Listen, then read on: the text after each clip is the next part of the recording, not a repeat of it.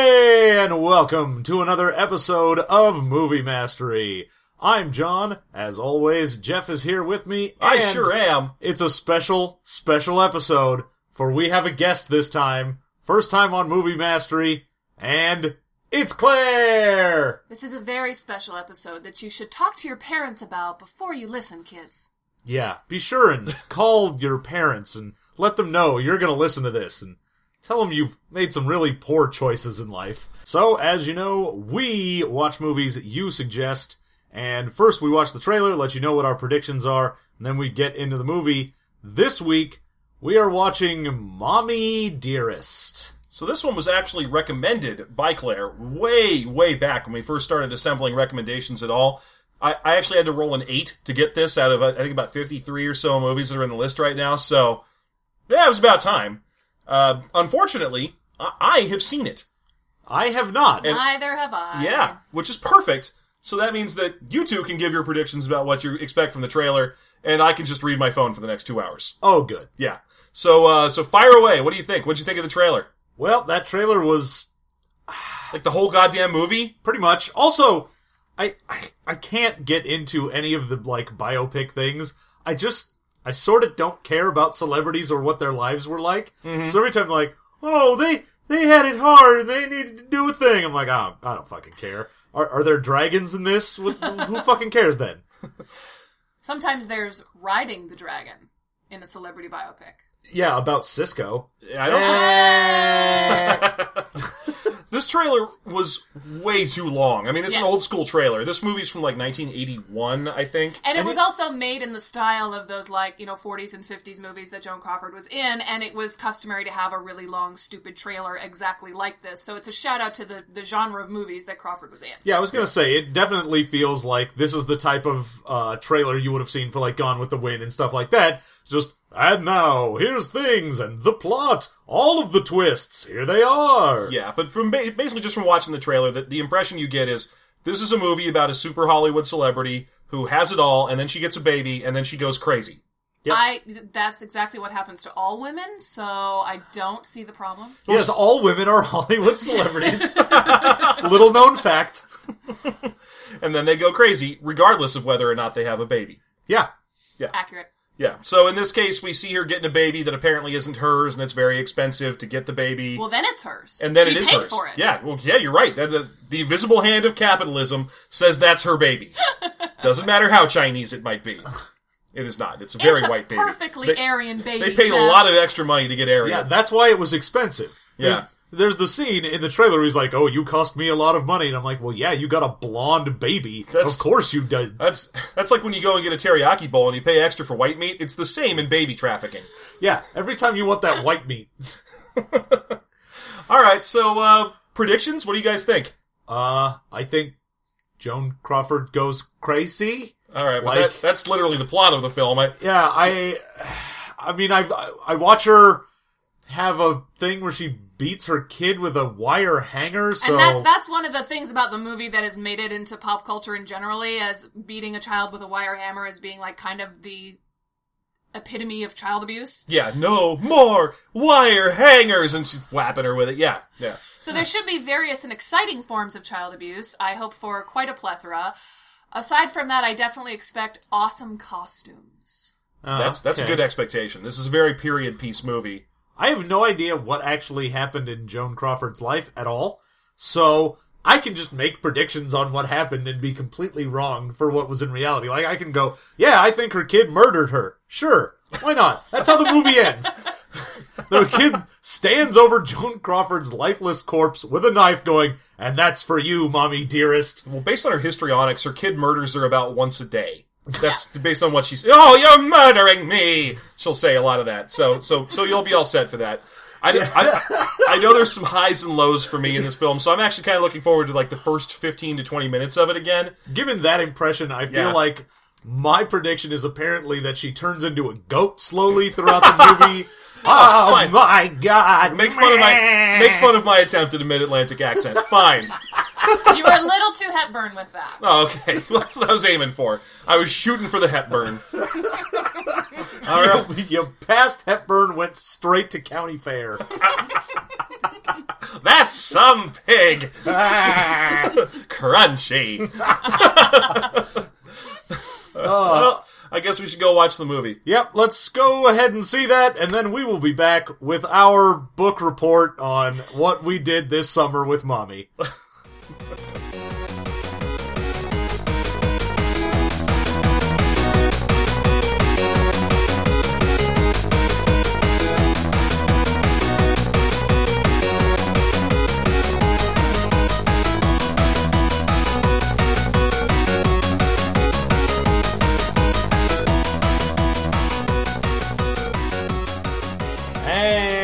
we are back. We are back from the dreamlike limbo state that is Mommy Dearest.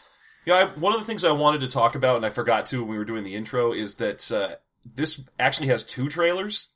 They did that original trailer, which we just watched, two and a half or three or seven. However many hours ago it was. I forget. It feels like a lifetime. Did I have this beard? Where am I? Who, who am I?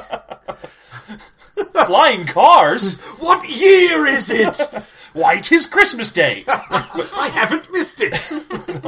No, but uh, they actually cut a second trailer for this film after showing it to test audiences who thought it was a, a comedy because it's so campy and so melodramatic. I, I object to the word campy. I'll agree with melodramatic, but camp just I wasn't feeling that word in this. It's very No. mannered in the style of movies from the 40s and 50s. Well, I feel like campy is something you try for now. Yes. That's and, and this is not trying for it. This is mm-hmm. trying to be deadly serious. Yeah.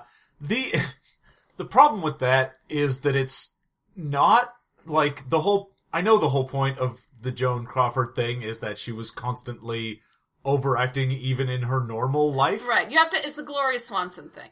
But it just makes it so that you can't ever take the real life scenes seriously because it all seems like bad acting, even if bad acting is how she acted in real life. So you're watching this going like, I don't know if that's accurate or not, but watching it makes me feel like I'm watching a high school production of someone's life. Well, No, th- it's meta because Faye Dunaway is actually a very good actress. So to see her performing like that, I feel like it's really a testament to her craft that it's very meta. She's an actress playing an actress who's constantly acting in her real life badly, but Faye Dunaway is doing it well. And it's meta. Just, Yeah. just think about it. there's a whole there's a whole extra layer in there too because she's taking her cues about how angry and melodramatic to be in any given scene from the fact that this uh, screenplay is based on gosh uh, Joan Crawford's daughter's book. yeah. Christina Crawford. Yeah, Christina Crawford. So that book is probably very colored by having been Christina Crawford, and therefore there's a lot of extra anger that she has to act in this uh, Faye Dunaway, and that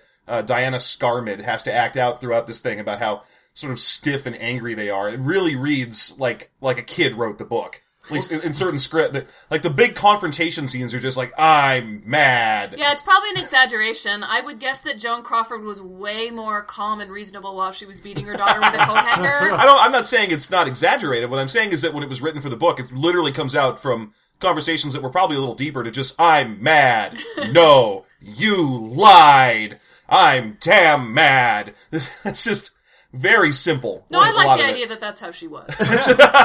See the okay, so the the main issue I have with that is that the movie ends up having just small snippets, and I maybe maybe in the book there's more of a through line for everything, but in the movie we start with just little scenes of oh here's Joan Crawford and she wants to have a baby, and then she gets a baby, and then it just goes, but there's no plot line. Yeah, there's, There's no, a, there's no there's a timeline. There's a but there's not a plot line. There's an issue that definitely comes up from that, which is that the whole middle of this movie is basically the same scene over and over again, which is that uh, we we learn very early on, like literally in the opening pre-credit sequence, we learned that uh, Joan Crawford su- suffered from crippling OCD because we see her getting ready in the morning. Was it OCD? I think we might have to play around of name that mental illness because fair enough. I'm seeing more NPD personally, Uh, you'll have to you'll have to spell out what that is. narcissistic personality Okay. disorder. Neil Patrick Darris. She's got a rick, wicked case of Neil Patrick Darris. Neil Darris, Patrick Diamond. Neil Patrick Daenerys. yeah. the well, I mean, you can also say, oh yes, well, this is just a reflection of what you have to do if you're a lady in Hollywood and you have to go through all of these things to be like the picturesque thing that they want you to be. Yeah, I suppose And that's so- true. That's that's kind of the they- they want to set up that illusion in the beginning that maybe she gets up at three in the morning and scrubs her elbows with a wire brush because it's the only way to be a famous Hollywood lady in Yeah, the like, forties. that's what the producers and the, all of the people around her expect her to do. Yeah, is but- to be up at three in the morning Which- and scrubbing her face. which is a relatively clever trick because you know by the middle of the movie she's spending most of her time just drunkenly stumbling into her daughter's room and then whipping her with things which because things aren't clean enough and and we i mean we lose the ocd thing like immediately like the, we have that opening scene of her going okay I have to clean my face for forever. It takes forever to clean my face. And I have to use all this ice, and then I have to take a second hot shower, and it sucks. But then the next shot is her getting mad at her maid for not moving a giant plant. yeah, it's Yes. so if you're gonna wash the floor, you gotta move everything out of the way and really do it right. I'm not mad at you. I'm mad at dirt. And to me, that whole scene with the plant where she yells at the maid for not moving the plant and cleaning the floor, that's much more just being a cunt, not so much being OCD. There's a difference. But I mean, that's what you're supposed. I mean, this movie was made in 1981. I'm guessing that NPD is probably a more recent. At this point, they probably would have just called her obsessive or something when in the when the movie was made. They really want you to go, oh, this is the sort of person who scrubs themselves forever. This will be a Rain Man movie in two years. the well i feel like if it was all about her just being an asshole then she wouldn't have gone down and scrubbed everything herself because i think that's the main point is it shows her even before she's like angry at the maid or whatever she's on the floor scrubbing things herself And I thought that was an interesting sort of feint because if you see that out of context, you think, oh, she's down to earth. She's not stuck up. She'll do cleaning herself. What a nice lady. But then you start to understand that something else is going on oh, there. Yeah. Well, anyway, we we have her first boyfriend in the film, the first of I think four different people she dates during the film, uh, which is this sort of very f- late forties, early fifties, rugged kind of like like cheesecloth voice guy. Like, ah, baby, I find you attractive. That's not what cheesecloth sounds like. it is when Yeah. you stuff it down your throat. yeah you you've never heard me with cheesecloth on the throat That's that's what happens. So he, he helps her get a baby through nefarious means. I mean, they won't let her adopt, which is I find amusing that she can't simply buy an adoption in like 1948 or whatever it is. I, I don't find that strange because even today, a single woman would have trouble adopting a child, and so they're saying it's it's friggin' thirty nine or 40 or yeah, it's 39, You're you're right. not married. You've been divorced two times. You work all the time. We can't give you a baby. And then the adoption. The adoption agency chick sort of says something like, "We think you'd be an unfit mother," and I think they were sort of accidentally right. I mean, did they Well, yeah, have yeah. a shrink? Yeah, talk that to lady her? was trying to save a baby. but uh, I, I I don't feel like understand. I've been around you for five minutes, and I know. I know you're terrible. I just I feel like getting a baby out of an adoption agency should have been getting harder over the past sixty or seventy years instead of easier. I feel like back then you should have just been able to walk into a room full of adorable moppets and pick one up and walk off. It doesn't even need to be an orphanage. Yeah, You now just- you have to go to yeah. Russia to do that shit. I mean, Daddy Warbucks managed to get a whole bunch of them, and he didn't even have a wife. I mean, he was a single man. yeah, So- but he was a man. Oh, that's right. You're right. I'm sorry. He was a Annie man. is known for its verisimilitude and its accurate portrayal of the adoption process. It's, it's every bit as true to life as this film would appear to be. So This, yeah, mo- song, this movie could have used some charming songs. oh my god, why haven't they redone this as a musical? That would be this is amazing. exactly the sort of story that Broadway would love to get its its nails into right A now. A Mommy Oh. Dearest musical. The- that that would fix No, the, the- camp thing. the second Yeah. you talked about like, oh, there there aren't any uh, songs. This I was like, oh shit, oh no, because that is perfect. no more hanging wires. Just be perfect. No, mommy, no, mommy, no. That is awesome, and that would also let us cast like a drag queen in the lead role. yeah. Because let's face it, that is a drag queen position right there. I mean, they, they should have cast one instead of Faye Dunaway. If only we still had Divine. oh, Divine would have been right for this. Yeah, we could have gotten Divine. No, no, Smear I'm not gonna put my foot down on that one. No, You can't No stop one it. puts their foot down on Oh Divine. man, just stumbling into a room covered in cold cream and dog poop. Oh god, and then she'd have to prepare for the movie. Oh, All right, so her skeezy lawyer boyfriend manages to get her a baby through some channel. Yeah. We don't know. He just the first thing he says about the baby is, "Hello, baby, you were expensive," which is an awesome, great. You cost me a lot of favors, baby. You, baby, literal baby. I, I gotta say, whoever that is, that's my favorite character in the movie, and I'm so sad when he walks out because every line he has is like that. And there's a point where, where she's like, "I want a kid, I want to adopt," and he's like, "Out of the question, doll." he's just like, man. The fifties just drip out of you, don't they? yeah. When I towel off, I leave a bunch of fifties behind. I poop cigarettes. anyway, uh, she gets the baby from him and then gets mad at him over something or other. Oh, I'm sorry. Before that happens, we do the birthday scene because she's the the, uh, the baby's only a baby for one scene in the film. yeah, it's, Yeah. here's a baby, and then smash cut to a circus on your lawn. with a girl who will be eight for what is probably the next ten years. I have no idea. This movie's got the worst sense of time. Yeah, the number one complaint about this movie for me was not the bad acting, not the weird dialogue, aside from the eyebrows. It would be just the passage of time was not communicated in any way, shape, or form. Yeah, the only way that this movie was able to really let you know time had moved forward was clothing. Yeah, they Yeah. get they get one giveaway, which is when they switch the child actor out for the adult actor of the daughter. And that's it. That's and then you get some old makeup on Faye Dunaway. Yeah, But even then, within scenes, it would be like, oh, uh, fucking mommy is angry at you because you've ruined her chances to do, I don't know, fill in the blank. It some, doesn't matter. some film thing. And then she's like, I need to go out, so you need to take care of your room. And then it would cut, and she would be in a completely different outfit and running around in a different part of the house. And you're like, oh, this is tomorrow. No, it's that night. she hasn't even left yet. I'm like, what the fuck is going on? And I feel like they thought that just using changing clothes would work to set the timescale, but Joan Crawford was a person who, for most of her life, was trapped in the late 40s. Yes, exactly. So every dress she comes in is just a yet another late 40s dress. And uh, in 1981, I feel like audiences might have still been able to read the nuance of the difference between like World War II fashion, new look, and so on. Yeah. But n- we we can't follow that until she gets the 60s hair. Which, yeah, you're right. And it, it- the, the big thing is it doesn't really matter because, okay, we get a birthday party scene where she's riding around on her daughter on a car with her daughter. Yeah, she's Uh, riding riding around on her around. daughter, just using that reverse cowgirl. No, she she's on a carousel with her daughter, asking her if she's having a lovely time. And then we get an interesting setup, which is that uh, she has to go and take her daughter and pose as they open up birthday presents. And there's this hectoring photographer who's just like, like, oh, you need to have her change out that grass stain for the studio. yeah, that might show. The studio needs pictures of her opening presents, and The studio needs pictures. Pictures, of Spider-Man! No, I, I, I, what I meant, what I meant to go by with this was, I thought this when I first watched this movie, because again, I've seen this before. When I first watched this movie, I thought that that was going to be part of the plot, was that this girl's life was going to be dominated by the studio system, Right.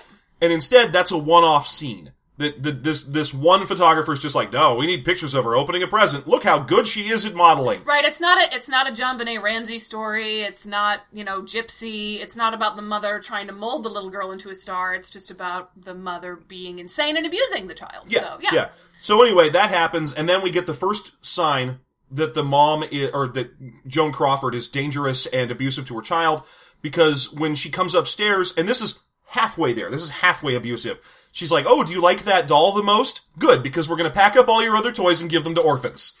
Yeah. And you get to keep one thing. Yeah. And then the, uh... Awesome our- lawyer. And then 50s guy comes in Yeah. and is like, "Hey, baby." I got you this bracelet. I know you like it. Yeah. And then, like, Joan Crawford gets to be like, oh, well, I guess maybe you can have two things. Yeah, after what I'm going to say is the biggest thing in this movie is a 30 second interminable pause where we stare at Joan Crawford's face. I mean, honestly, forget Divine. If we remake this movie, it should be Daniel Day Lewis because because all you need is just endless slow close ups of the main character.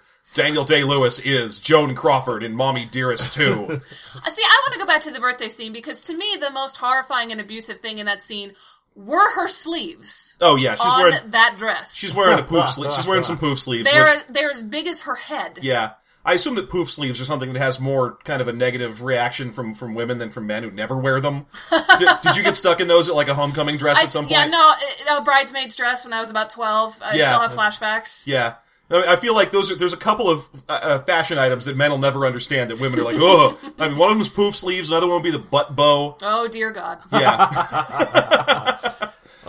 but you're right. That outfit is horrifying. And then she gets a grass stain on it, so forget about it, right? We also, in the birthday scene, uh, find out that she has adopted a little boy as well. oh yeah. And we have Christina and now Christopher. Oh, but we God. we had one baby for like maybe a minute before we smash cut to okay, it's like five or six years later, and now it's your birthday, and here I've got another baby. And then we sort of forget that he exists for most of it. Yeah, But but it's he's like- he's in, he has one line in the whole movie. The the son gets one line. In- He he offers to help at one point. It is rejected, and then he comes back at the very end as Xander Berkeley.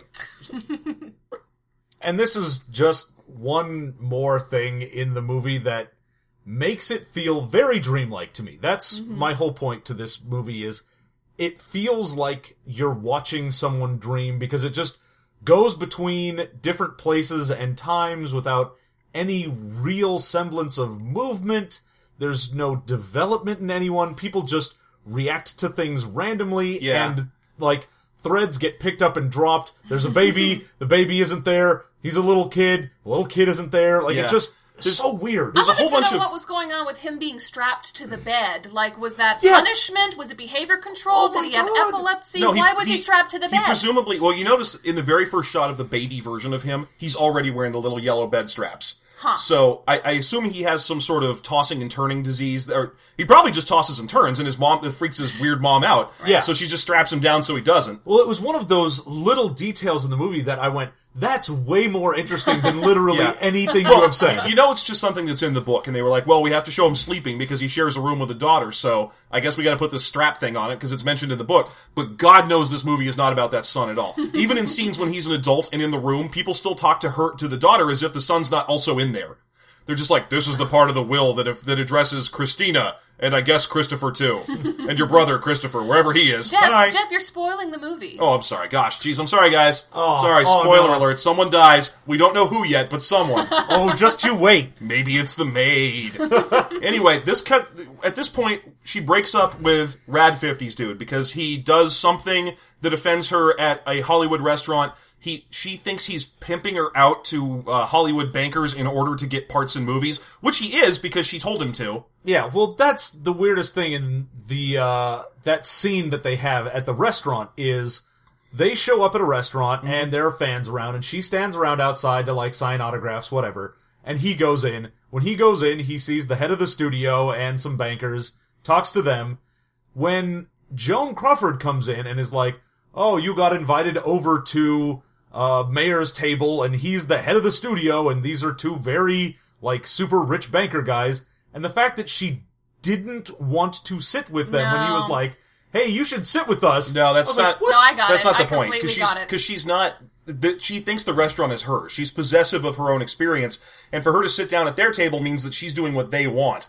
What she would prefer to do is sit down at her own table at her own restaurant because she totally is the boss of the restaurant, and have them come to her. Well, she also sees it as a measure of her value that if she were the one sitting at her own table and they had to come to her as a supplicant, then that would reaffirm for her the idea that she's really powerful and Mayer is indebted to her. The studio relies on her and all these money men rely on her. But for him to strong arm her into being arm candy, basically, and some novelty for the bankers to be entertained by Yeah, a so dinner, they can go home and tell that's what set her off. That Yeah. she felt like her power had been taken from her. Yeah, Oh, no, my that's goodness. that's absolutely right. And and and, uh, and so she starts yelling at at uh, Rad Fifties dude and throwing drinks at him, and then and then he's like, "Baby, I'm leaving. I should have left a long time ago, and I'm walking out the door." And, and His his final line was so great. It was like, "Good night, good luck, goodbye." oh yeah, because this movie's got so many like scene ending. A, a lot of those, a lot of the scenes end with a person saying something, then you stare at their face for a long time, then they say it again. It's like Samwise Gamgee all over again. It's just Yoda. It's you will be, you will be. It'll be all right, right, Mister Frodo. It'll be all right. Mr. Frodo. No, it's it, so he breaks up with her and she tries to keep him by doing like a seductive pose on the bed. She's like, "Oh shit, oh shit, I accident, I went too far. I went too far in my crazy yelling at him, and now he's gonna leave, and I can't have him leave because he's my ticket into Hollywood." So she tries to lie down seductively on the bed, which. It just doesn't No. doesn't Come play. here, join me on the bed. I'm only mostly crazy right now. I'm fully clothed and ready to go. Well, that was also where uh, a lot of the All About Eve parallels came in for me, where she's this aging star. She thinks she's still hot shit and super sexy, but everybody else is starting to not see her that way anymore. And she doesn't, she can't acknowledge that. Well, that she's not the- sexy anymore. That's yet again one of the reasons I like 50s dudes so much is that in that scene he's like, "Baby, you keep acting like you're young. You're old. I'm old. We're old. Let's do old people stuff." And, and she's like, she's like, "How dare you?" Come on, let's have old people sex. Just slow and sloppy. I didn't get old. It's the pictures that got young. A pile of carpets on top of another pile of carpets. That's what our sex looks like now. Uh, yeah. So, this, of course, just sends Joan into a. I, I mean, I would say it sends her into a spiral, but I think she's already at the bottom. Yeah. It just makes Yeah. her start twirling on the ground Oh yeah, like, like the Homer Three Simpson. Stooges. Yeah. Woo, woo, woo, woo, woo, woo. Yeah. So I, I don't even remember which version of daughter punishing she does in this sequence.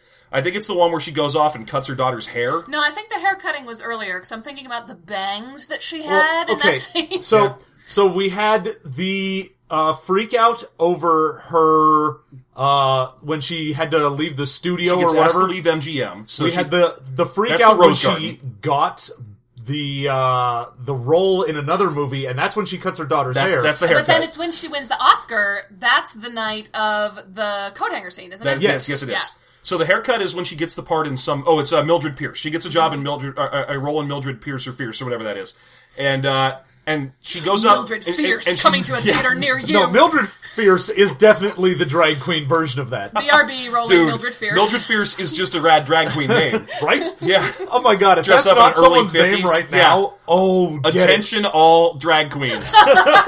Mil- we know you're all listening. Mildred Fierce. Get it done. You're going to have to explain it to a lot of people because no one remembers the films of 1952. Excuse but, you, Kate Winslet was just in the remake. uh, Wil- Mildred Fierce? Mildred Pierce. Oh, I'm sorry. Because I'm talking about Mildred Fierce.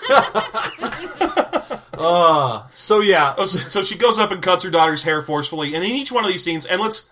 The reason we're just rattling them off on, on our They're heads all fingers the same. is because they're the same. She she walks up behind her daughter while her daughter's doing crazy shit that she did because her mom is crazy. So she's in there pretending to be her mom. That's not even crazy. She's a little No, girl she's a playing little dress up at her There- mom's vanity. there was the one where it was like after the vanity scene and she had been like super crazy and cuts her daughter's hair and is There's the- absolutely bonkers. There's she's being loud on the lawn is the other one, and she gets drawn. She she gets sent to her room, so she goes in there and yells at her dolls. yeah, she pretends to be her mom. Essentially, he's like, "You, you kids, you woke mom up, and you can't do that. You're bad and selfish." And uh, and you get the scene where she's talking to her dolls like uh, Joan talks to her. Yeah. and then Joan's in the background and sees her daughter doing this, and you're like, "Oh my god, Maybe this she- will be the realization. she sees how she's treating her daughter by the way her daughter's treating her dolls, and you even get on her face that sort of like, "Oh, I can't believe this is happening." But no, the next scene is the dolls are missing. Her daughter goes, "Someone took my dolls," and she's just like, "Well." You should be glad to be rid of them because they were so terrible and selfish. And No, I swear to God, that scene was the most abusive thing in the entire film. Oh, yeah. I don't care about the coat hanger, but in- intimating to your daughter that you will throw her away like a doll if she behaves badly, holy shit. Yeah, and also that was the scene where John and I immediately agreed that what should have happened is the, the top half of that Vader thing would get Well, just close over her while she rotates away. She's swanning around on this sort of round white leather couch. Yeah, It's this giant round couch that's sort of sunken, so it's got this high back. And as soon as we cut to her, I'm like, "Oh, there's a top to this. There's a- this is a dome." it's going to close down on her so she can take her mask off, and she's just sitting there rubbing cream on her elbows, her her robot elbows, Like a you guys, supervillain, yeah. because Obi Wan cut her off at the elbows. baby, oh. baby, I'm going to cut her elbows off. You are supposed to bring balance to the force, baby. 1950s Obi Wan. That's that's the best. If that fanfic is not on Archive of Our Own in the next 24 hours, I swear to God. So So anyway, basically the reason that we're just rattling these off is because they're the same shit. She staggers into her daughter's room, or there's two versions. One of them is she staggers in while her daughter's sleeping and just looks around for something to be mad about. The the other one is her daughter's doing something, and then it's revealed that mom is behind her. And that's the thing that gets me is I had to learn growing up that I had a little brother I had to share a room with. I got ninja good at knowing when it's safe to masturbate. You do. You learn to masturbate deadly silent, and you learn. That you're just like always like, all right, I'm masturbating. I've got this going on. I've ma- oh, I heard a noise. Oh, stop, stop, stop. Everybody's- Just put it away, put it away. Tuck it into the waistband. Good. Okay. I am not masturbating. Everything is fine. You'd think that the daughter, who learns a lot of crazy behaviors from the mom, would learn to dodge the mom. Like, be like, Through masturbation. I'm sorry. I gotta stop you here because I'm really hoping we get a Mommie Dearest esque uh, book about your masturbation. no, because I was good at it. I didn't get caught. Like I just I need this movie.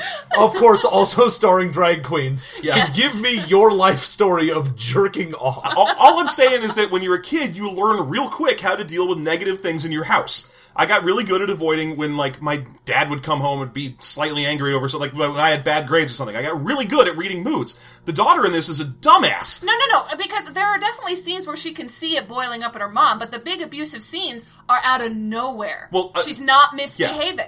There's a point where when I, I I had a rough late period in my childhood where I spent a lot of my time being grounded and didn't want to talk to my parents at all. I hit the point where it could be my dad's birthday and they could be celebrating in the living room and I'd just be in my room. Because if I went out there, it would be about me all of a sudden. I'd be like, I'd be like, hey dad, happy birthday. And he'd be like, you suck. Why are you still in my house? And I'd be like, huh. So I just stopped doing that. But she, every scene in this movie starts with her going wandering into her mom's room. Mom, are you in here? Would you like to beat me up, maybe? She never did that. Okay, Okay, except no, for the, the scene drink. with the vodka. The drink. When she brought her the vodka. And when she finds her mom drunk. When she brought her the vodka drink and the lager drink. drink and the whiskey drink and the and cider, the cider drink. drink. Yeah. Yeah.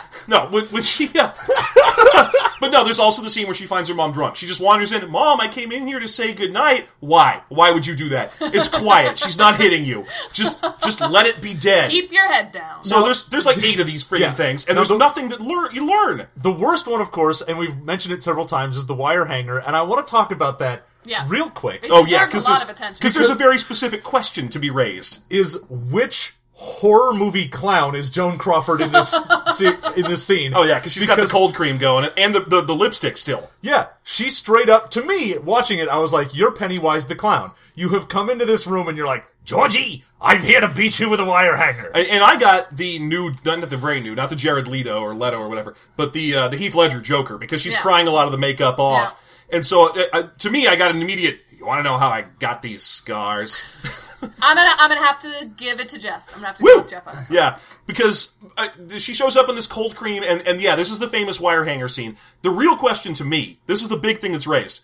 This daughter never leaves this house. She never even gets to go out into the yard or anything. Where the fuck did she get wire hangers? When did she order them? The maid should be getting beaten in Yeah. this scene. No, no, that's that's the one thing about this which is sort of interesting to me is we never see her be abusive to the maid, even though almost all of the stuff that the child gets blamed for, whether it's the playing outside or the certain uh, things she hasn't cleaned up, or there's a dress on a wire hanger. And of course, you can't put a dress on a wire hanger because I'm crazy and I'm Joan well, it's, it's the it's Yeah. the early '50s. I assume that wire hangers are made of lead. and They just melt through No, dresses. well, I don't even know. the- okay, I'll explain this to you, gentlemen, because you don't understand this.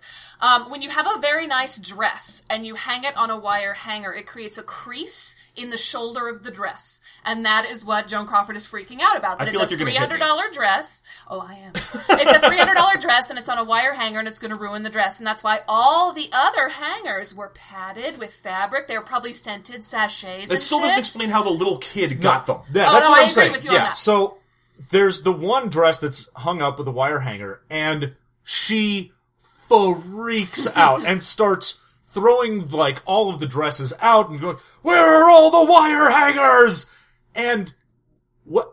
What the fuck? What did you think the kid did? Well, like well- leave and go buy Yeah, I know. some? Okay, I mean- pro tip: not super rational. The best I can think that I can figure is that maybe she took one of her brother's hangers because who gives a shit about his clothes, right? Right. That's because I mean, because literally, this is the scene where he has his one line as a kid in the movie, and then he just straps himself right back into bed. It's like, "Goodbye, I will see you at the funeral. Good, d- good day, ma'am." And that's that's it for him. So maybe they're his hangers that she's just accidentally picked up and used. Although I don't. think this was does it. no because this was hung up at about eye level to Joan To a Crawford, grown-up, Yeah. which yes. means that sh- there is no possible way that she put this on a hanger Yeah. and put it up. There. Although I think all we're doing is pointing out that Joan Crawford is crazy because it's like obviously she did it and now she's mad about it. Well, yeah, that was the other Yeah. thing is uh, when she's talking about uh, certain hairstyles, like when she freaks out and cuts her hair, she's like, "Oh, your hair! You you look like a tramp! I won't send you to school like that." I'm like, "You're the one who gets her hair cut." Yeah, well, no, she's she's deeply irrational. She starts crying in the middle of that scene because she realizes that she's been being crazy for a couple of minutes. I assume that a lot of this movie, because we don't get to see it from Joan Crawford's side, because this is a book written by her angry ass daughter, is that Joan Crawford probably has a lot of moments throughout her life where she's like, "Holy shit, I'm fucking nuts! what the shit did I just do?" Maybe. Yeah. I mean, and it just keeps happening. And it starts, we didn't even talk about the scene that starts it, which is her challenging her daughter to races in the pool so she can beat her and laugh at her about it. Yeah, which at is, that point, she just kind of seems like maybe she's a bitch. We're Yeah. not really sure how deep this is going to Yeah, go. But it's Well, you wonderful can tell because it's- that comes later where she's like, "Oh, and no one will ever like let you win, and I'm bigger than you, so I'll always beat you." And then later in the movie, she's like, "Why does everything have to be a contest with you?" it's Like, "Oh, you bitch!" Yeah. Although that does that does set up how crazy she is because we get rad lawyer dad or uncle looking at him like, oh god damn it, look at that, she's just being mean to that kid. You shouldn't be mean to kids. You should be mean to communists. I bought you that child. Treat that child well. that was expensive. I don't want to have to get you another one when that one goes to the loony bin. The warranty's out on that one, baby. You know how we do uh, lobotomies in this day and age? It's all screwdriver to the eye socket. It sucks. so okay, it, it- eventually the uh, we we switch out of old law- or lawyer boyfriend from the fifties to modern slick sixties lawyer boyfriend who was really mad at the daughter for calling him Uncle Tim or whatever. It's like, Right, I'm because not your uncle. he understands that Yeah, that's creepy. That's crazy. Anyway, uh, because uh, Christina is burgeoning on her adolescence, she finds her mom making out with this guy very interesting. So she finds an excuse to walk in and look at them, which means boarding school right away. Just instant boarding school, which is I thought was an awesome sequence. Well- just it's disposing of a problem. Jeff, exactly. You know, Yeah. Joan Crawford was very attuned to the presence of other people in the house when she was trying to have an orgasm. Oh, no, I the- think you of all people would understand this. First of all, the lawyer told her she was she was deep in makeout time, and he was like, "Hey, we've got company. You want me to? You want I should whack her? Because this guy this guy is very much just a mobster. Instead of the cool '50s dude from the beginning, he's just like, "Yeah, give me some scotch, kid." Okay, so also with that, the problem with her going straight to boarding school after that scene is you think it's pretty much just a one to one, like, oh, you kind of walked in when mommy was getting felt up. You you were just definitely cock blocking mommy here, so off to boarding school you go. And that's the problem with the movie is there's just cut, cut, cut from everything, and you're like, really? Did we just go straight from like, and then the following morning boarding school? That was my favorite cut because it implied that, and I think that's the case. I think literally Joan Crawford Yep. gets up the next morning and is like, "Well, Yep. she's become a liability," and off to boarding school she goes. Ah, it's it's so insane to me. I almost wish I had read the book just to know, but I I don't know if the book would also just be like each chapter is a small vignette and then it's just Yeah. nope, nothing else, no like tie in to anything. I like to think it's one of those humor books. Like the the whole thing was written by uh, what's his face? Um, uh, forget it. It's one of those books about like growing up. You have to buy your wife at least as much jewelry as you buy your horse and other wit and wisdom of the West. Where it's just it's just little vignettes and it's just like, uh, well, then my mama done beat me up real good, but I learned a lesson. But really, it's probably closer to a Divine Secrets of the Ya-Ya Sisterhood type yes. thing, where and she that like, is also a picaresque novel. yeah, where every episode is like, well, my mom beat the tar out of me, but I sure done learned a Southern lesson. Yeah, what I learned was not to hand my mother an axe when she's going No, insane. we need to talk about that scene because The cutting all the roses that down. scene is the best scene to me because this is right after. Isn't this right after she gets the It's uh, Oscar? No, it's right after she the the cutting the roses is right after she gets kicked out of MGM. Ah, Yeah, okay. yeah. So she she is in a gown that I, I like classic movies. I recognize this gown. This is an Adrian gown that she wore at some point in the late 30s, early 40s, and she's got it on. It's 2 a.m. She's in the rose garden with the garden shears, and to me. This scene redeemed the entire movie because seeing Joan Crawford in an Adrian gown, screaming insanely with garden shears, destroying her rose garden, worth the price of admission. I also thought that scene was great because the maid comes in to wake up the daughter to help. So she's like, "Oh yeah." yes. She's like, "She's like, what we need to do as a maid, my job is to is to enable Children, please wake up Yeah. and come downstairs Yeah. with your crazy Your mother. terrifying mother has garden shears, and you need to get down where she is right away." This is why mandatory reporting laws were created. Yeah. To me, the maid is the villain of this piece because she had so many opportunities to report the child My abuse. guess is that that maid is literally the first attempt at a child, and, and, and that's why that's why we don't have to we don't see her beating up the maid because the maid's broken already. Yeah. that horse lot is in the stable. the the the nice thing, at least with that scene, is because it follows right after where MGM basically kicks her out of the studio, is it gives some idea of a setup for. Oh it. yeah, Everything else is just okay. We're gonna open on this scene, and then Joan Crawford goes crazy. Here, it's. Oh, we have a fucking backstory for this? There's a reason things are happening? Yeah. Oh my god, amazing! All right, let's get to the back half of this thing because she goes to boarding school. She's in boarding school for about three minutes as a child, and then all of a sudden she's a teenager, a 25 year old teenager. Don't worry about it because she has to play that same same actress until she's like 35. So Yeah. we, we start with her being a little too old, and she's hanging out with like Reggie and Veronica from from uh, Sunnydale or River, no Riverdale. We learned this last time. They're they're from Riverdale. Sunnydale. They're from They're Sunny- hanging out with Buffy, and Xander from Sunnydale. No, they're in Riverdale, and and she does a little tiny piece of of Antigone. Yes, which is appropriate because Yeah. that particular scene is about the child getting yelled at for spilling water on the floor. Yeah. Yeah. It's So- deep, y'all. Although, it's deep. Although, it, true to life, she's terrible at it. Yes. It's, it's a very weak performance of Antigone. Uh, anyway, she clearly has a crush on this dude, the only other, the only dude in school, as far as we know. Yes. And then that pisses off the only other girl in school, as far as we know. And there's a sexy scene of her, of her flirting with him and him hitting her with a sock over and over again. He takes his So sock hot. off and starts whipping her with it. well, Now- you know, she's into it. I mean, I think that thing. was the implication that Yeah. she's into being beaten. As As the- wire socks. as, as the as the female voice in this. Yeah. So, how hot getting hit with socks? Scale of one to ten. Well- Just break it down for us. It depends on the sock. Um, It's I a mean, if 50 it's- sock, so it's silk or rayon. Oh, absolutely. I was Right? thinking of those cotton athletic socks. That would be the hottest because it makes you think of like boys in locker rooms or something. But like a nice vintage crepe sock. Yeah, I could get down with that. This is one of those things where two of us are going to come down to agree on you because once you become bisexual or at least into dudes in any Yeah. way, you realize that the stink that dudes put off is actually occasionally okay, and it doesn't it doesn't make sense. You're like you're like, why do I like this? Why do I want to smell it again? Now, I have an excuse because this is associated with ovulation in women. I don't know what your problem is. I'm bisexual. Oh, oh, it's because you're you're a gross human being, and gross smells Hey, turn just, you on. Just because I'm gross doesn't mean I don't have standards.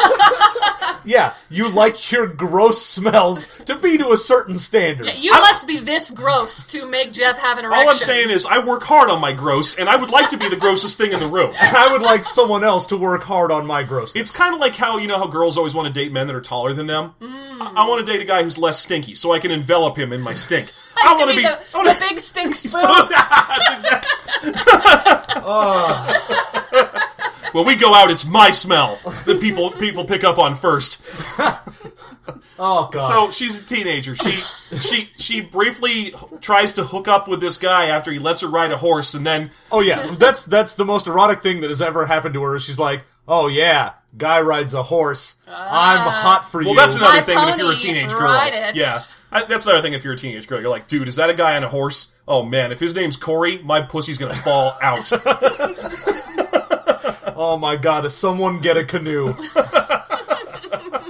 No, okay, so and then she gets caught by the other only other girl in school because yet again, this is a movie where people are just coincidentally walking around behind this girl at all times. Yeah. Learn. No situational awareness Yeah. at all. Well, she also has never learned to seat herself in such a way Yeah. that she has a clear view of the windows and doors. It just reminds me of our friend Russ, who literally will not. Be, he has to have his back to a wall or a corner at all times. He's like a weasel. He's a prey animal. Yeah. predators might be coming, and you need to be aware at all time if a predator is coming. I mean, this is a girl who was grown up as a prairie dog. Learn to deal with it. Do a pop up check. Yo, this is the type of girl that I would imagine at this point had strung up like cans and string Yeah. to make noise. Like she's straight making the Walking Dead style traps. It is Yeah. the parent trap up in there. There's honey all over the place. she's On the Home Alone, She's got a paint can ready to go. the girl tries the door of the stable and there's a blowtorch on the other side. Yeah, no, if if you're always constantly getting walked in on, there's a point where you're like, you know what? Maybe it's me. Yeah, maybe I masturbate too much. That's a lesson I learned. It's true, John. and then I moved out of my house, and my parents' house, and I was like, sweet, I can masturbate all I want. Lesson, lesson learned. The more you know. Now, So- what he doesn't know is that his masturbation still has the supernatural power to attract his parents into his room. true. He just doesn't notice anymore. One thing is that my getting old. now, no matter what I do, masturbation or sex, otherwise, dead silent. it's like it's like having sex with like a zombie or something. I'm just like, yep, I'm doing this. I'm not saying anything. These thrusts make no noise. don't don't even worry about it. You're the one who makes noise. I make stink. I brought stink to the table. And then if there's even the slightest queef, he goes crazy. I told you it had to be quiet. Keep the air out of your vagina. Is that so much? To, as a child, I kept the air out of my vagina with a sponge and a little drinking straw. Good lord. Okay, so Mom pulls her out of school. yeah, so at that point, mom freaks out because, oh my god, you're a harlot. And so now we need to take and put you into a convent, Convent, yeah. that's going After- to teach you something. after hilariously taking her out to uh, dinner once, where she just rips into her. She's like, "Oh, come to school. You're having a great day at school. Why don't you come out to lunch with your mom? Oh, don't flirt with people. Flirting with people makes you look cheap." Just me, just boom, right into her. And then when she brings her home from the high school or boarding school or whatever the fuck it is, she brings her home and there's a woman from Redbook there, Oh, God. and that's the big climactic scene of the film or one of them where uh, she. Her mom's really mad at her, and before she lets her go into the house, she's like, "There's a woman here from Redbook. Do not ruin this for me." And so the daughter tries, and she comes in, and she's like, "Hello, it's very nice to see you. I am having a good time at school." And her and uh, Joan Crawford cannot resist the opportunity to get a dig in, so she immediately goes, "She was expelled," and, and she wasn't. Her mom pulled her out of school. She's like, "That was a lie." And then they get into the best fight, Yeah. the best It fight. was a pretty great. I will say that the fight was campy. The fight is super campy. Yeah. The the I daughter, kind of wish it had gone on a little longer. Yeah. I wanted it to be like they live levels of fight, where it's just all over the house, the walls. throwing into things, Just busting up like Jackie all of the Chan armoires. Shooting through boxes of cereal. one of them gets a ladder. just straight top ropes the mother like, oh, flying elbow. But this is this before the fight is one of my favorite examples of the low level dialogue in this film because it's just how come you can't be nice to me? Why did you lie? Well, I didn't lie. You're a you lied. Well, why would I lie to you? I'm mad. Well, I don't even think I want you as a daughter. Why not? And then they get into a fight, and, and it's a choke. She just go. Uh, Joan Crawford goes in to choke her daughter, which is hilarious because she doesn't want to choke the actor. So we've got her hands very close to her neck, but the daughter's just going like, like Jabba the Hutt getting choked out. And then she goes off to a convent. Yeah. So it's great because you also get at the end of that because it just jumps and however many years later she's out of the convent and has learned everything. Yeah. She's like, "Thank you, Mother Superior. Everything here was great. You barely even beat me. This is amazing. It's like a fucking vacation in here." When Yeah. a convent boarding school is an upgrade from your home environment, Yeah, that's a red flag. Yeah, and uh, anyway, at this point, we start settling into the landing pattern of this movie. The the the uh, Joan Crawford's got a new husband who Who is is like one of the uh, CEO board of of Pepsi. Pepsi. Yeah. And so she's milking him for money because no studio touches her anymore. The daughter moves out, gets an apartment, and gets a job on a soap opera. The the Joan Crawford is spending way too much of Pepsi guy's money, which is also I'd say that is actually my favorite smash cut in the movie is, is him saying, You're breaking my back with all this spending. S- smash cut to him being dead and her, her facing the Pepsi board of directors. And they're like, "Wow, you uh, You killed him owe, You quick." owe a lot of money. That's crazy. How did you kill him so fast? He was like 28. What did you do? God damn, you horrible succubus. And then my my favorite scene for her, which is when she takes on the Pepsi board of directors, and she's Yes. like, "I'll destroy you, fucks."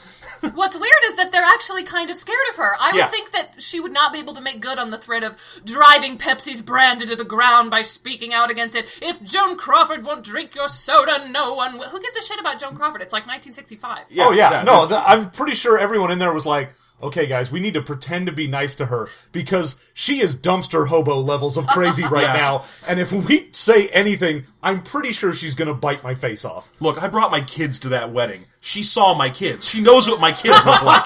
I cannot have this. So She knows where I keep the hangers. So that means that she manages to get to stay on the Pepsi board of trustees, which is how she has enough money to sort of retire and so on. Although she retires badly, that last scene in the bed in her apartment is pretty pathetic. Yeah, she does definitely go out. She spent way too much of her money on giant, super clean houses and maintaining a fleet of maids to sign things for her. And also, there's the scene where she's like, "Oh, uh, you're gonna have to get like a scholarship for Yeah, your boarding school." she's like, school. "Oh, we're so poor now." And then you go upstairs, and she is passed out drunk with like t- ten or twenty new dresses that she just bought. There was a fantastic shot in it's that restaurant scene when the daughters come home from for the weekend and she's saying, We had to let the maid go and then she lifts like her cup up to her hand and just you see the diamond encrusted bracelet, huge ring on her hand while she's saying, We don't have any money. Yeah. We also we have to get to my favorite part of the Joan Crawford story, which is that late in life the daughter gets a job on a soap opera. Christina Crawford for real got a job on General Hospital or something in the in the uh, in the early 70s. And uh, when she suffered from an ovarian cyst and had to go to the hospital, uh, Joan Crawford took over and did played her. She didn't play her mom or anything on the show. She played Christina Crawford, who was who was uh, 28 years old at the time, Yeah, in the soap Yeah. opera for about 10 episodes. yep. which that's one of those details that if you didn't know it was true, you'd be like, "What the fuck?" Come Honestly, on. uh, here's what this movie could have done to be an amazing movie. Shorten the scale to just that. just just the story of Joan Crawford playing Christina Crawford's character on Days of Our Lives or whatever the hell that was for 10 episodes. You could make it a little Wes Anderson-y movie or like a Richard Linklater or something. Just really zoom in on that one little bit of the biopic. And that would have been awesome. Yeah, I'm seeing I'm seeing like Robert Altman directing this little this little Yeah, okay, on, zombie. on set movie. Yeah, zombie Robert Altman. yes. Uh, fire bad. Action. Ensemble cast good. Talk over each other. silence bad. Silence bad. yeah. So after that, we get uh, the last scene with Joan alive. Is her daughter accepting an award for her? We don't even know what the award is. It's just we, our achievement. organization wants to present Joan Crawford with an award. The- just an award. the good enoughy. Here it is. you you were famous. Here's the Grats on Being Famous award. It was televised, so it must have been at least like I don't know a SAG Award Lifetime Achievement or something. Yeah, I think back then the Oscars were still short enough that you Yeah. could probably show the technical awards and shit. So maybe it was that, or it probably wasn't. I, it, it wouldn't surprise me if she won a lifetime Oscar, and it was presented by some random bearded guy. Yes. yeah, me. It was John. It was John. 1973. John shows up Yep. on scene. Negative eight years old. Hey man, they had a pizza they needed delivered, and I was gonna be there in 30 minutes or less. 30 minutes or less. The hot new pizza licensed property. We're still not sure what we're doing with this. The license game? is hot and ready for you in 30 minutes or less. What are we doing with that? Is it a role playing game? Is it a web series? What are we making here? Oh, it's everything. I'm going cross brand. We've got lunchboxes. We got cereals. flamethrowers. So, so she accepts that, and Joan Crawford cries a single tear as her daughter Doesn't manages, do a good enough job. manages to not tell an entire audience of people, "Oh, my mom's fucking I was crazy." crossing my fingers Oh, yeah, so much for that for that breakdown where she turned to the camera and go, and I just wanted to say, my mom is an insane bitch. Yeah. What's so weird that her accent throughout the movie, the daughter's accent, is this kind of like trying to hide a southern accent thing that she's doing. And there's no way. She grew up in Hollywood. Right. There's no way she has that accent. Her, her mom does the mid Atlantic accent a little bit, and then also a lot of arch LA accent. Her daughter somehow picks up Southern, and it's just like, nope, that's just an actor. That's just, you can't, you, they told her not to be so Southern, and she couldn't. Uh, so then we get the funeral. Yeah, I, I wanted to mention one more thing about the accent. It's especially noticeable that her she has this soft Southern accent because the maid's name is Carol Ann. Carol Ann. Yeah, so there's a lot of shots of her running around in houses going, Carol Ann, Walk into the light, Carol Ann. Carol Ann, my mom is drunk, Carol Ann. Watch you, out for that clown, Carol Ann. You have to want to go into the light. It was on an Indian burial ground. You just moved the gravestones. so anyway, there's a whole poltergeist theme that was really fun. As, as we as we watched through the movie, we're just like, "Yay, poltergeist!" Yay! This is something that reminds me of a slightly better movie, but I don't like Poltergeist. Fuck you, fight me. Oh.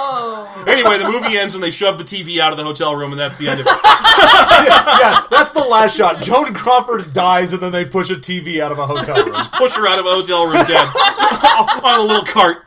Meh. and wheeled out. Yeah. Anyway, she dies, and we get a shot of of her her daughter looking at her and going like, "Oh, mommy, you're dead. I'm sad." And again, I feel like this is strong coloring from the book being written, where the daughter did not want to present what she actually did at her mom's funeral. mm, no, which 'cause is just fuck you. No, I completely believe it, and this goes with my whole narcissistic personality disorder theory. That the whole the whole idea is that the the boundaries between mother and daughter were completely broken down, and Oh, I yeah, think it maybe. was strange and painful. She probably was surprised that she was sad because when she's away from her mother, she thinks about what a cunt her mother is. Yeah. But then when she's in the presence of her mother, suddenly she loves her again or feels like they're the same person, and yeah. Well, you yeah. did have the maid shows up and is like, "Oh, your mother loved you so much." She's like, "I really wish I could believe that." Yeah. like I need to believe. Well, exactly. that. She said, "I need to believe that." Yeah. She didn't want to give up on the idea that her mother had still cared about her. I wish she broke me the way she broke you. Oh God, the fact that the maid outlives that mother, I was like, "Oh my God, how is that even possible?" well, she's gonna get buried alive with her. She's gonna go down there and clean No. the grave. Uh, If you, to this day, if you go to Joan Crawford's pyramid where she is entombed, you will find the remains of Carol Ann. who never made it into the light, I guess. and then we get the hilarious scene, the very end, the coda of the film, which is uh, a lawyer talking to Xander Berkeley, by the way, a, a 80s character actor icon and the second most famous person in this movie, who has one line as the adult Christopher. One line. I think there were two. Maybe two. So that Yeah. gives that gives this character, her brother, like a major character, one of three people who live in the house, three lines. Yay! Anyway, he's just like, yeah, mom's dead. Sure enough. Okay. Well, that Nope. sucked. Let's go sit in the lawyer's office and and and then sure enough, the the last shot that Joan Crawford manages to take across her daughter's bow is to leave her nothing in the will, which. I I know that she's like, oh well, it's mostly the thought that counts because she literally the, the line in the will is like, I leave them no provisions, and I think they know why. Because they have to be self-sufficient. Yeah. But you know, it's one last little shot at shot at them that she has to take. Even though we know she dies poor, so what's she leaving them anyway? Yeah. She got them from beyond the grave. Yeah. So it's not like she has a really good shot she can take. But then we get the uh, the the, bro- the well, brother. yeah, the brother's like, oh well, I guess that mom got the last word as always, and then, oh my god, just the the close, slow zoom in on Christina, where it's like, oh, but did she? Did she? No, you didn't wait long enough. It was Yeah. like 15 seconds between Yeah. the first did she and the second did she. They do, Mister Frodo. They do. Taters. There is another Skype Walker City of Violence. And, and yeah, that's our fade out. And then it doesn't it doesn't freeze frame on her. She just holds that face as she stares at her brother, and then cr- credits start to roll over her just staring at him. Yes, it was hard to tell if it was in fact a freeze frame or if it was just her trying to sit very still. She's real good at corpse acting if that's the case. They oh, should Oh keep, man, they I keep- want I want a reverse shot of the brother like, what the fuck? He just gets up and wanders off. He's like, God damn it, you're as crazy as she was. I'm so glad I was strapped to a bed for my childhood. Goodbye. I'm gonna go be in a bunch of 80s sex comedies. Not you, Diana Scarwid. You're gonna disappear. You get out. Yeah. All right. So, uh, John. There we go. That was the movie. Now, uh, normally we would rate the movie just Jeff and I uh, on a one through five, and that would give us our scale out of ten. So are we doing on a scale of one point one One to 3.3. 3.333333333333333333333333333333333333333333333333333333333333333333333333333333333333333333333333333333333333333333333333333333333333333333333333333333333333333333333333333333333333333333333333333333333333333333333333333Yes, Or just, or just you and I do, you and I do one to fives, and her vote counts as a guest vote, as in not at all. Oh yeah. Of course. One of those. Oh, oh we're going to be very interested in your vote, however. yeah. Okay, we'll let you have your own vote. You get a one to ten, just you. Oh my gosh, really? It's I'd all like for to you, thank the Damien. Academy. All right. so, so Jeff, let's get your score, Mommie Dearest, one to five. What do you give it? Uh, I'm going to give this one a 1.5. a little better than some of the other movies I've actively disliked. Although this is a deeply boring film. So even if even if you're like, oh man, the themes of this thing are awesome, and there's uh, like there's uh there's interesting play happening between the mother and the daughter. It's a wonderful portrait of insanity, but there's like eight of these vignettes, and I only needed one to get the point across that she's crazy. Because the next one's just the same vignette again. She just does something different. So I'm gonna give it a 1.5 because I really like period dress, and there's a whole 0.5 bonus in there for Rad 50's lawyer guy at the beginning, baby. So there you go, a 1.5. And uh, sh- her husband also called people Pally, which I appreciate. oh yeah, her Pepsi husband Yeah. called people Good pally. choice. Good Fourth, choice, fourth John. guy. Yeah. Yeah. Okay. So for me, I'm gonna give this a 0.5. John was hurting during this movie. Oh my god. I I didn't I didn't have my cell phone out for the first half of this movie. He really gave it the old college try. I was trying so hard, but it's so bad. It's not it's not just boring. It it's offensively boring in the way that it's made. It's not very well made. That's No. that's a big thing for this movie. That's movie. the problem. Is it's it made it made insanity and child abuse and Hollywood scandal into something that made me want to take a nap. Yeah. yeah. Fuck you, movie. I don't like you. You get 0.5 for Red 50s, dude, and that's all you get. Yeah, like I said, it's totally worth a bonus point five. That is his bonus point five on this movie. So we go to a two out of ten for us. Now, special guest, Claire, your one to ten. What are you giving the movie? This is so hard because I agree with you that it's boring in that it's like the screenwriter didn't understand the concept of like rising action because there is none. There's really no climax to the film. There's just no structure. It's just scenes in a row that just sort of lay there. And I'm I'm sensitive to film structure and so that upset me. But on the other hand, the individual scenes I occasionally found compelling. So I think I'm going to have to go with like a 4 out of 10. Holy shit! Yeah. Double our score. Hmm. There you go. Fair enough. I mean, also, I, I assume you're a sucker for the period clothing. The period clothing was pretty great. You know, Yeah. Faye Dunaway swanning around in, you know, long flowing purple gowns is going to get at least a point. For And me. you did used- have one coat in there that I Oh my think gave you a half. Oh yeah, that's it's the Oh my when they go into the new New York apartment, she's straight up wearing a Cruella de Vil outfit. It was so good. Yeah, that coat and that I have a coat thing apparently because the coat that uh, Robin Wright Penn wears in the last scene of season two of House of Cards. Google this shit. Great coat and very similar. I, I don't even need to Google it. I agree. I love that scene. Uh, okay, so, So, there you go. Yeah. The average then, I suppose, would be about a three out of 10 Yeah. If That you're, fair. yeah, eh, sure, why not? It's a two out of ten. Don't watch it. Don't listen to Claire. Run. Call the police. So there you go. That was Mommie Dearest. Thank you so much for joining us. Uh, thank you to Claire for joining us. You have been on the show a couple times. If you want to check out more Claire and you haven't heard her before, she was on the episode for Maid, which Dear God, I still wake up screaming. and then also, I believe for Scion. Correct. Yeah. So yeah, you can go check those out for the System Mastery podcasts, and uh, you can go ahead and let us know if you liked having another person on the show, because we probably won't, and it doesn't matter if you did. No, I think we could get more guests. I mean, uh, now that we both actually have like jobs, like real jobs, and we can pay rent, maybe we'll finally use the Patreon money for what we're supposed to and get soundboards. Which is and- hiring actors to pretend they like us.